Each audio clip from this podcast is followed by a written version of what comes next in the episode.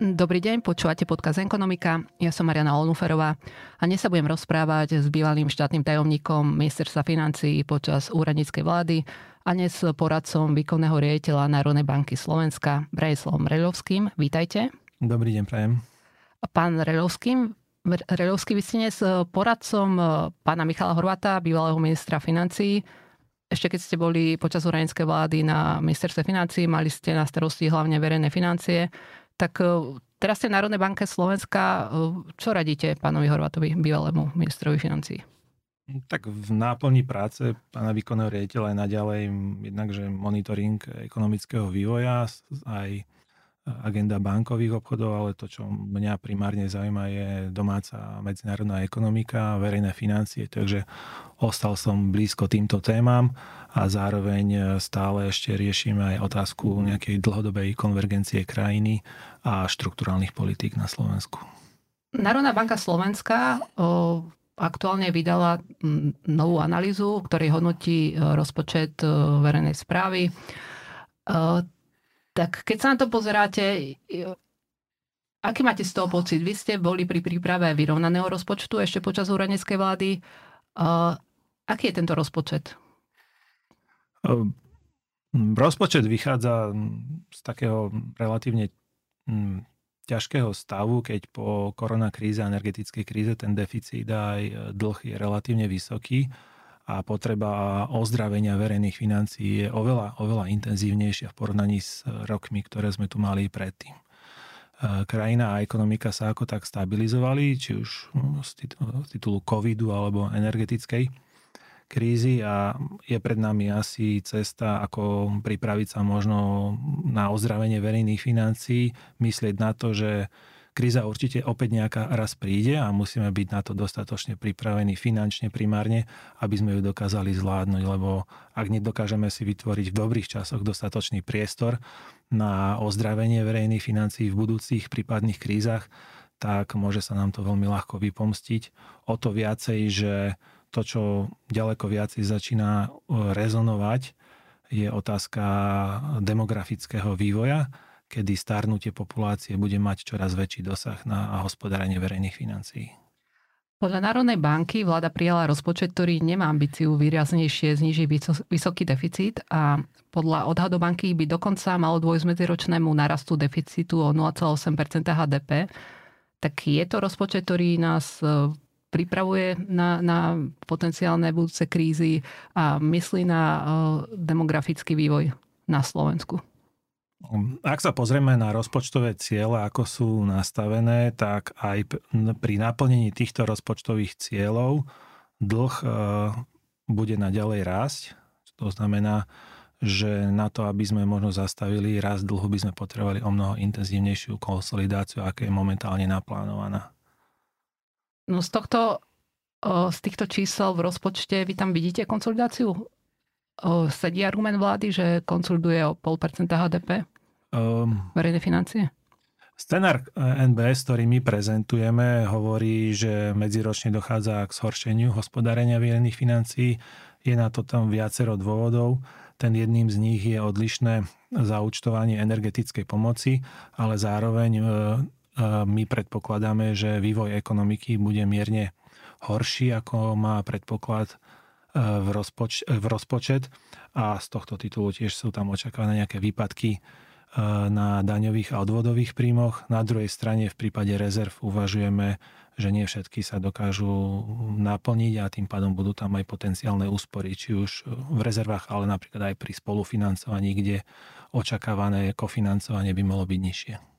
Vláda v tom schválenom rozpočte hovorí, že deficit verejných financií sa zníži z vládnejších 6,5%, čo ešte to číslo není oficiálne potvrdené na 6% v tomto roku.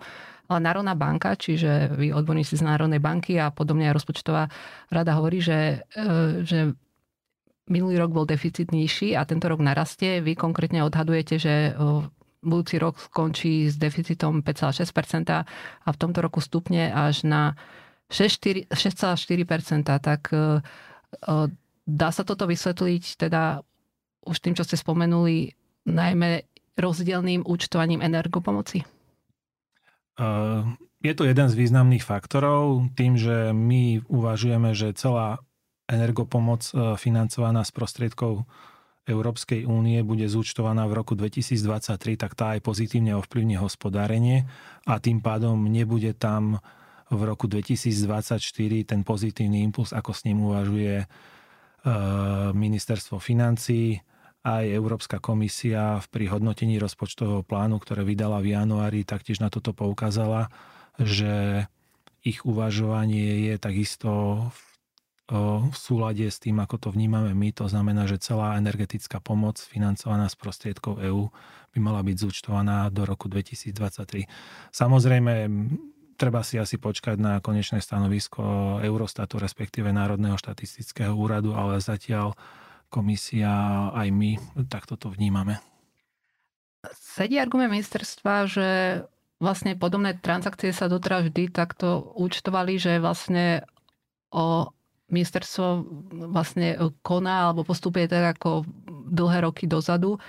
Alebo to nie je celkom pravda, alebo napríklad, ak sa nemýlim, tak pri kurzarbajte už sa postupovalo tak, ako vy hovoríte, že aj komisia, aj rozpočtová rada, že sa malo postupovať aj pri energopomoci z eurofondov. To znamená, že v konečnom dôsledku vládne sme mali nižší deficit a tento rok stupne.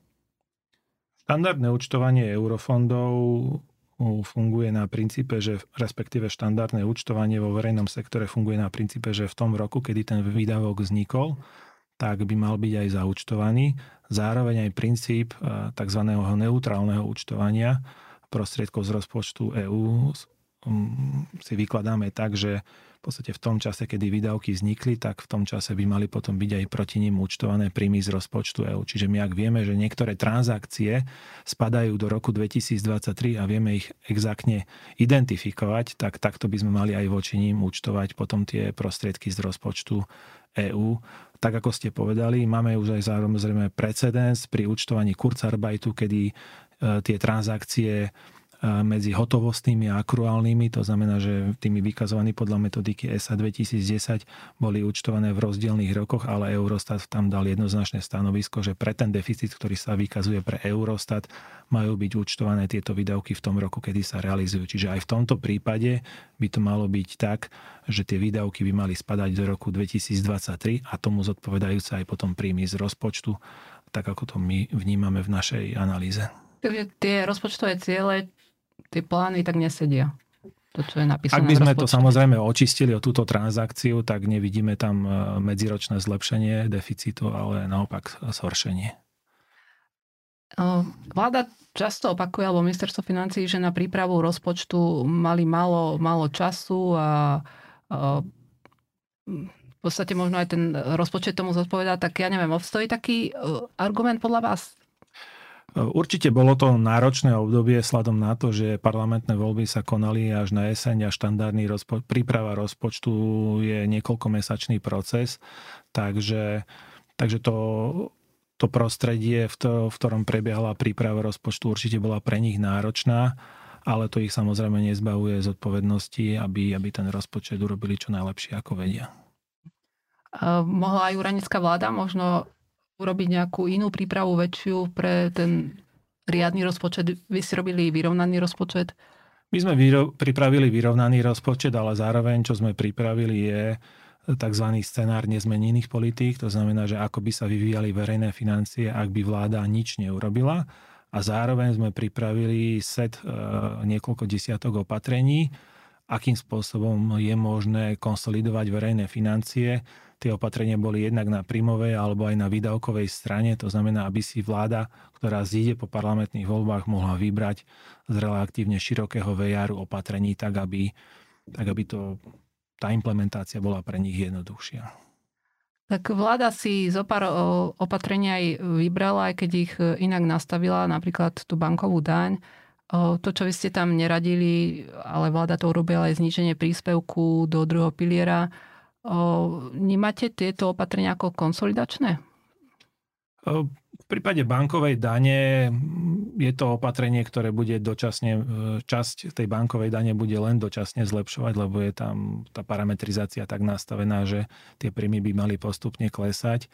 A v prípade príspevku do druhého piliera e, tu môžeme sa pozerať na to v dvoch optikách. Ten, tá jedna je, že ako nám aktuálne v, tých, v tom krátkodobom horizonte nižší odvod do druhého piliera zlepší hospodárenie verejných financií, ale z dlhodobého hľadiska v podstate my len presúvame peniaze do prvého piliera, čo tým pádom si nejako generujeme budúce záväzky pre tých sporiteľov, ktorí si tam momentálne sporia. To znamená, že ak títo ľudia, ktorí momentálne prispievajú do prvého piliera, sa stanú dôchodcami, tak budú mať o to adekvátne vyššie dôchodky a tým pádom to zaťaží verejné financie na tej výdavkovej strane. Čiže toto je len taký presun v podstate uh, hospodárenia v čase. Komu vlastne e, vláda najviac pomáha, alebo kto uh, najviac získal aj na tomto rozpočte? Napríklad tak. ozývajú sa dôchodcovia, ktorí teda budú mať v tomto roku už trvalý od tohto roka trvali 13. dôchodok, vláni mali zvyšenú valorizáciu a podobne, tak je ich vlastne je ich názor, že potrebujú viac peňazí správny z pohľadu verejných financií alebo sú iné skupiny, ktoré by možno potrebovali viac zdrojov. Ak sa pozrieme na vývoj reálnych príjmov rôznych príjmových skupín, tak dôchodcovia patria medzi tých, u ktorých ku reálnemu poklesu kúpy schopnosti nedošlo. Áno, či ak sú to ľudia, ktorí pracujú, alebo ľudia, ktorí poberajú inú, iné formy dávok, tak tam vo veľa prípadoch došlo ku poklesu reálnych príjmov. Dôchodcovia sú práve tí, u ktorých došlo ku rastu, napriek tomu, že sme tu mali takýto silný inflačný vývoj, ktorý historicky dlho sa neopakoval. Takže e, z hľadiska pohľadu na reálny príjem, tam tá odpoveď je jednoznačná. Ak sa pozrieme na nejaké ešte iné ukazovatele, kto nám hovorí, že ako, ako sú jednotlivé príjmové kategórie v riziku chudoby, tak v prípade e, Slovenska sú tu iné príjmové kategórie, ako sú dôchodcovia, ktoré majú o mnoho vážne riziko, vážnejšie riziko chudoby. To sú napríklad osamelé matky s deťmi ano, alebo jednoosobové domácnosti. A tým táto vláda zatiaľ nejako nepomáha výraznejšie, alebo teda? Zatiaľ primárne sa sústredila na túto kategóriu. Mm, hlavne na sociálnych sieťach, ale teda nielen, nie, nie len tam, tak je taká, že uh, nedá sa to povedať ani, že výmena názorov, ale ministerstvo financí svojím spôsobom útočí na rozpočtovú radu, že keď hovorí o rozpočte a že máme verejné financie v pásme vysokého rizika, že rozpočet nie je v súlade s výdavkovými limitmi, takže politizuje vlastne tú situáciu, že sa nespráva ako nezávislá inštitúcia. Vy to tiež tak vnímate? Tak úlohou rozpočtovej rady je transparentne popisovať vývoj verejných financií a týmto spôsobom by mala tí zúčastné strany riadne odkomunikovať e, jednak, že svoje, svoje výhľady, čo robí ministerstvo financí a rozpočtová rada, hodnotiaci proces e, transparentne odkomunikovať, ako vidí ona vývoj verejnej financií, či už z krátkodobého hľadiska, alebo potom aj z toho dlhodobého hľadiska, z hľadiska udržateľnosti verejnej financií na tom dlhodobom vývoji. Takže ak sú tam veci, ktoré sú vyslovene odborného charakteru, tak ja to vnímam, že je to treba riadne odkomunikovať a to je to najdôležitejšie, čo má byť medzi tými zúčastnenými stranami. Ministerstvo financí napríklad e, napísalo, že e, stabilizácia verejných financií je dlhodobý proces a to zvlášť po období enormného narastu deficitu a dlhu počas predchádzajúcich troch rokov. A nie je možné dostať verejné financie z pásma vysokého rizika do pásma stredného rizika, tak ako to prezentujú predstavitelia rozpočtovej rady v priebehu mm, jedného kalendárneho roka. Tak čo na to hovoríte? Tak, to názor. Ako ja si nemyslím, že by mala byť ambícia to urobiť v priebehu jedného kalendárneho roka. Na druhej strane, ak sa pozrieme zase na medzinárodne v rámci Európskej únie alebo eurozóny, ako vyzerá výhľad rozpočtové hospodárenie jednotlivých krajín, tak tam to nevyzerá priaznivo v prospech Slovenska. Ale to ani rozpočtová rada nehovorí, že za jeden rok máme úplne 100% ozdraviť verejné financie? Nemyslím si, že, že by to bolo dobré.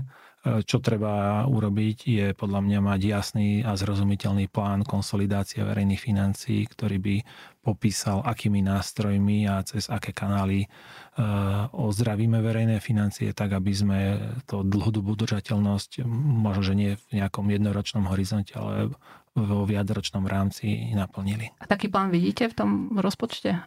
Zatiaľ tomu chýbajú opatrenia a zároveň, čo musím povedať, že momentálne aj pri naplnení týchto rozpočtových cieľov ten dlh e, kontinuálne rastie. Čiže aj, aj keď keby sa dodržal deficit, ktorý je naplánovaný v rozpočte na roky 25-26, tak dlh bude ďalej rásť.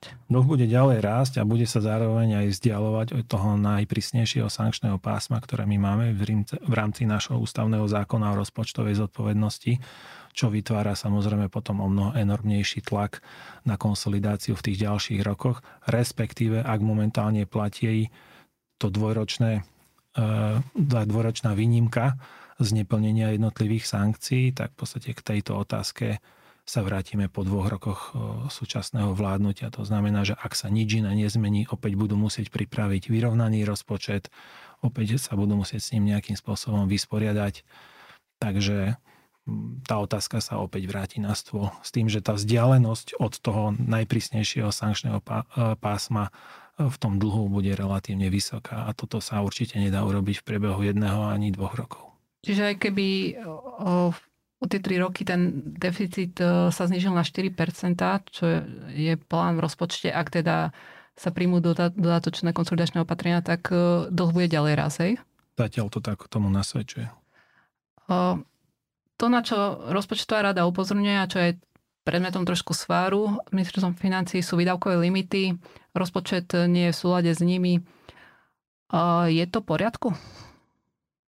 Myšlienka zavedenia výdavkových limitov do slovenských podmienok bolo vytvoriť operatívne pravidlo na zabezpečenie takej základnej disciplíny v riadení verejných financií.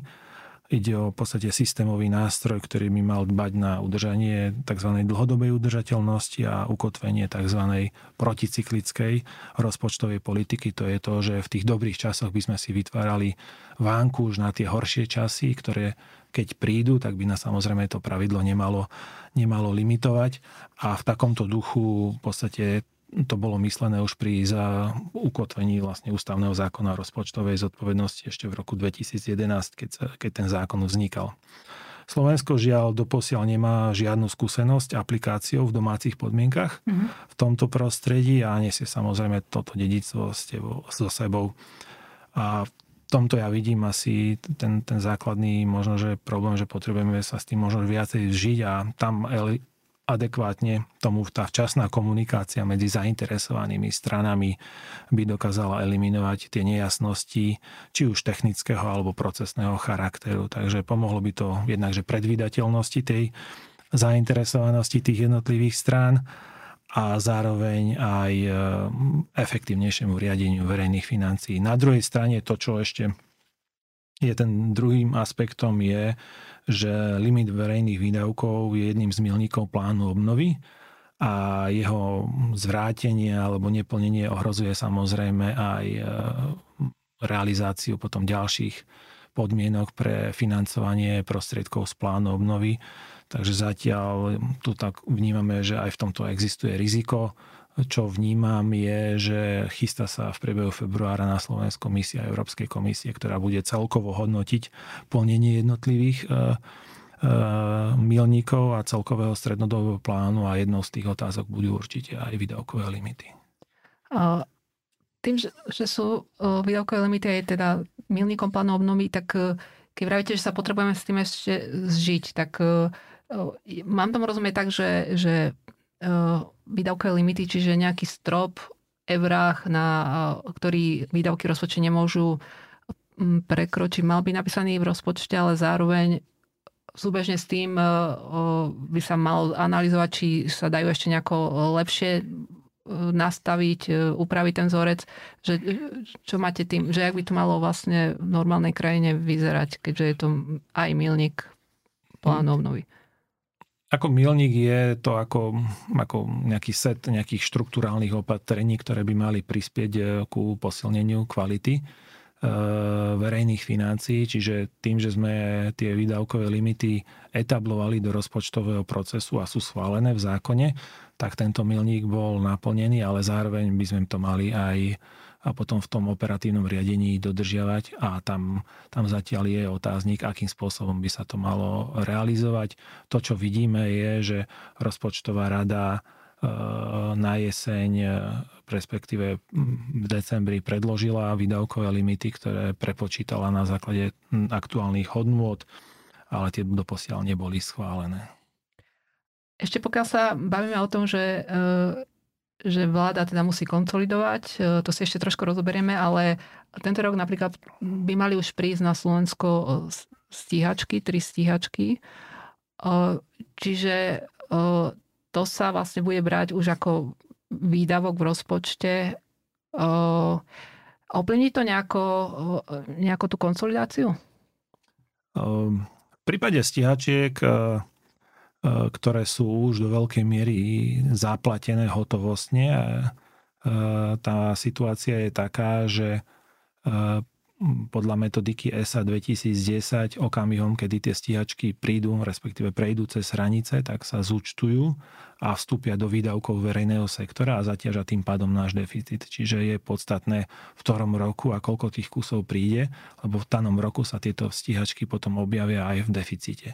Čiže závisí to od toho, že ak pôvodné plány uvažovali s inými počtami, ktoré prídu na Slovensko, tak toto môže spôsobiť, že nám to v jednom roku to hospodárenie zlepší alebo zhorší. Čiže ak, ak vláda predpokladala alebo ministerstvo obrany, že príde tých stíhačiek viacej v tomto roku a príde ich menej, tak samozrejme to bude pozitívne vplývať na hospodárenie Čiže ako keby, že šetrila. Ako keby, že šetrila, ale na druhej strane my vieme, že tie ďalšie stíhačky prídu, lebo ten balík, ktorý bol objednaný, je pevný, takže my, my kvázi ako keby sme len presnuli tie výdavky do iného roka, ako pôvodne sa s nimi uvažovalo. Hm. Takže e, nemal by sa na to pozrieť ako na nejaké konsolidačné opatrenie a vlastne konsolidovať treba tak či tak v konečnom dôsledku výške, áno, vlastne? Tým, tým, že sú tie stíhačky už zaplatené, tak oni de facto ani neovplyvňa verejný dlh. Áno, a to, čo nás samozrejme bude trápiť z dlhodobého hľadiska, je aj tá výška verejného dlhu. Minister financí Kamenický pre agentúru Bloomberg povedal, že chystajú balík opatrení za 1,5 miliardy eur, to je niečo viac ako 1% HDP.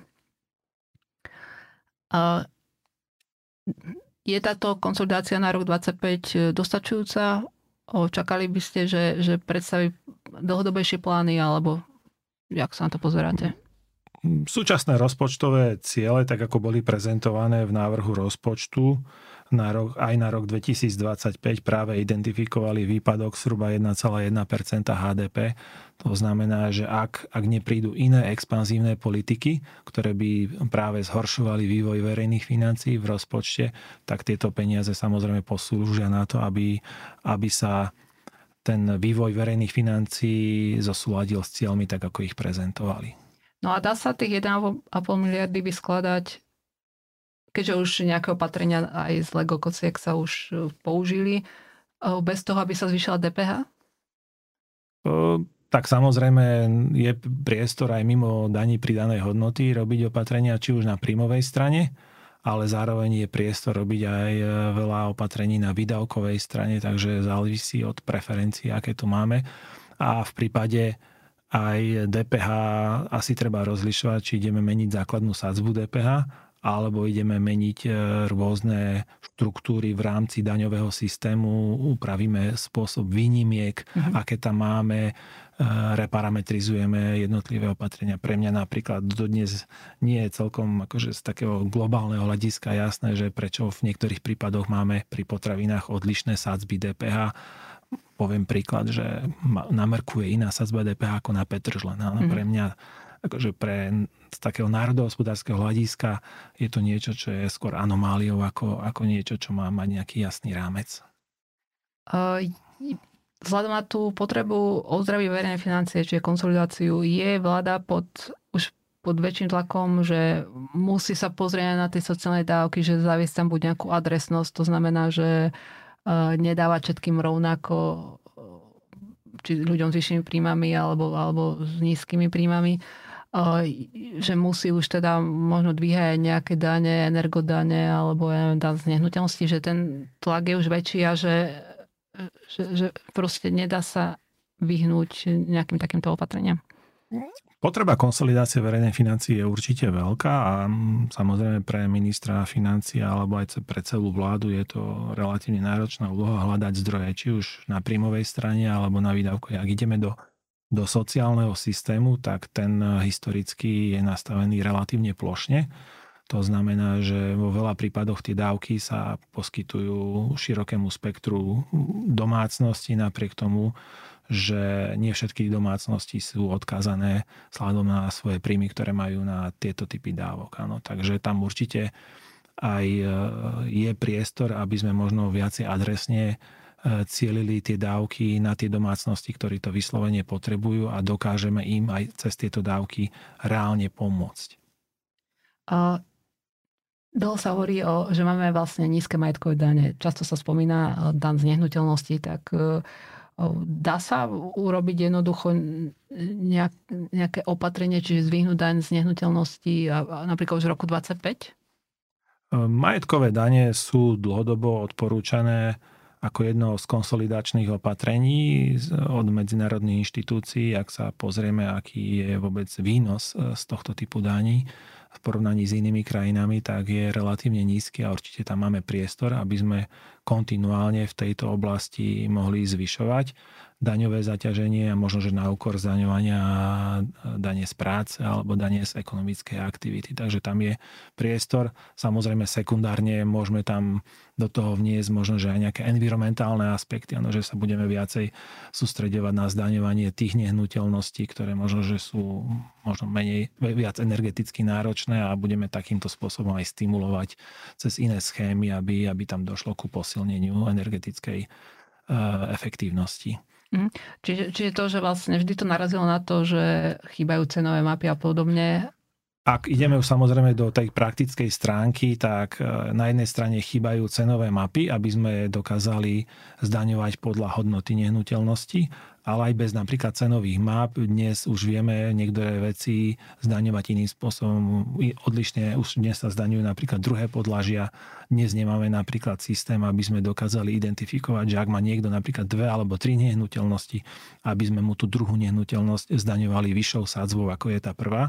Je to forma kvázi ako keby progresívneho zdanenia majetku. Áno, čiže ak, ak chceme progresívne zdaňovať napríklad aj majetok, tak môžeme to urobiť spôsobom, že ak má niekto jeden byt a jednu ešte chatu, alebo má dva byty, alebo má niekoľko nehnuteľností, tak okrem tej nehnuteľnosti, v ktorej býva, tak tá druhá by bola zdaňovania vyššou sádzbou. Toto je napríklad relatívne jednoduchší systém, ako ísť do cenových map, ktoré si vyžadujú ďaleko viacej práce, možno že s katastrom a vôbec definovania, akým spôsobom bude sa oceňovať každá jedna nehnuteľnosť.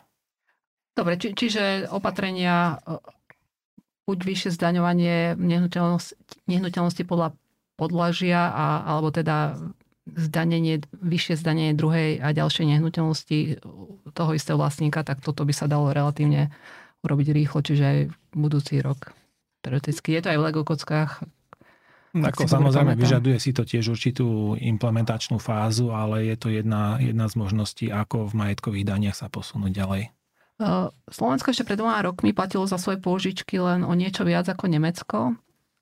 Mm, tento týždeň, pondelok, bola aukcia a aj to ukázala, že Slovensko má spolu s Talianskom pri niektorých splatnostiach najväčšie rizikové prírážky v eurozóne.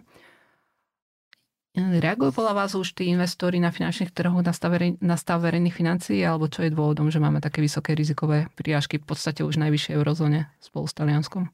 Mm, tak určite každý investor, ktorý ide kúpiť či už slovenský alebo akýkoľvek iný dlhopis, eh, si dobre zmapuje to, tú krajinu a to prostredie a musí vyhodnotiť eh, tie všetky rizika, ktoré sú s tým spojené. Takže pri každom nákupe toho dlhopisu je zrejme, že musia zohľadňovať aj vývoj verejných financií, ale samozrejme aj x ďalších faktorov a nálady na trhu, aké sú a, a ďalšie podmienky. Takže Takže myslím si, že v určitom momente e, každý investor pred tým nákupom túto informáciu musí zvážiť. Čiže finančné bude vláda pod tlakom a tomto roku a ďalších rokoch určite aj pod tlakom verejných financí, verej, teda finančného sektora, aby, aby vlastne konsolidoval verejné financie, že ten, že ten tlak bude reálne väčší, ako bol v minulých rokoch? Určite áno. Ten objem požadovaných dlhopisov, ktoré potrebujeme nakúpiť, je relatívne vysoký. Zároveň, čo treba zdôrazniť, je, že e, menová politika Európskej centrálnej banky a jej kvantitatívne uvoľňovanie už e, v podstate nie je v takom objeme, ako, ako fungovalo posledných, e, posledné roky, čo znamená, že ten dopyt z ich strany bude ďaleko menší a budeme tým pádom musieť sa obrácať na iných investorov, aký, akým bolo doteraz kvázi eurosystém. Zároveň ešte je tu jeden element, že tým, že sme zvýšili e, sádzbu e, do prvého piliera a znížili do druhého, tak v podstate fondy, ktoré e, nakupovali dlhopisy práve pre druhý pilier, tak samozrejme stratili zdroje a tým pádom od nich nemôžeme možno očakávať až také veľké nákupy. Hm. Čiže vláda v tomto aj proti sebe tejto veci išla trochu.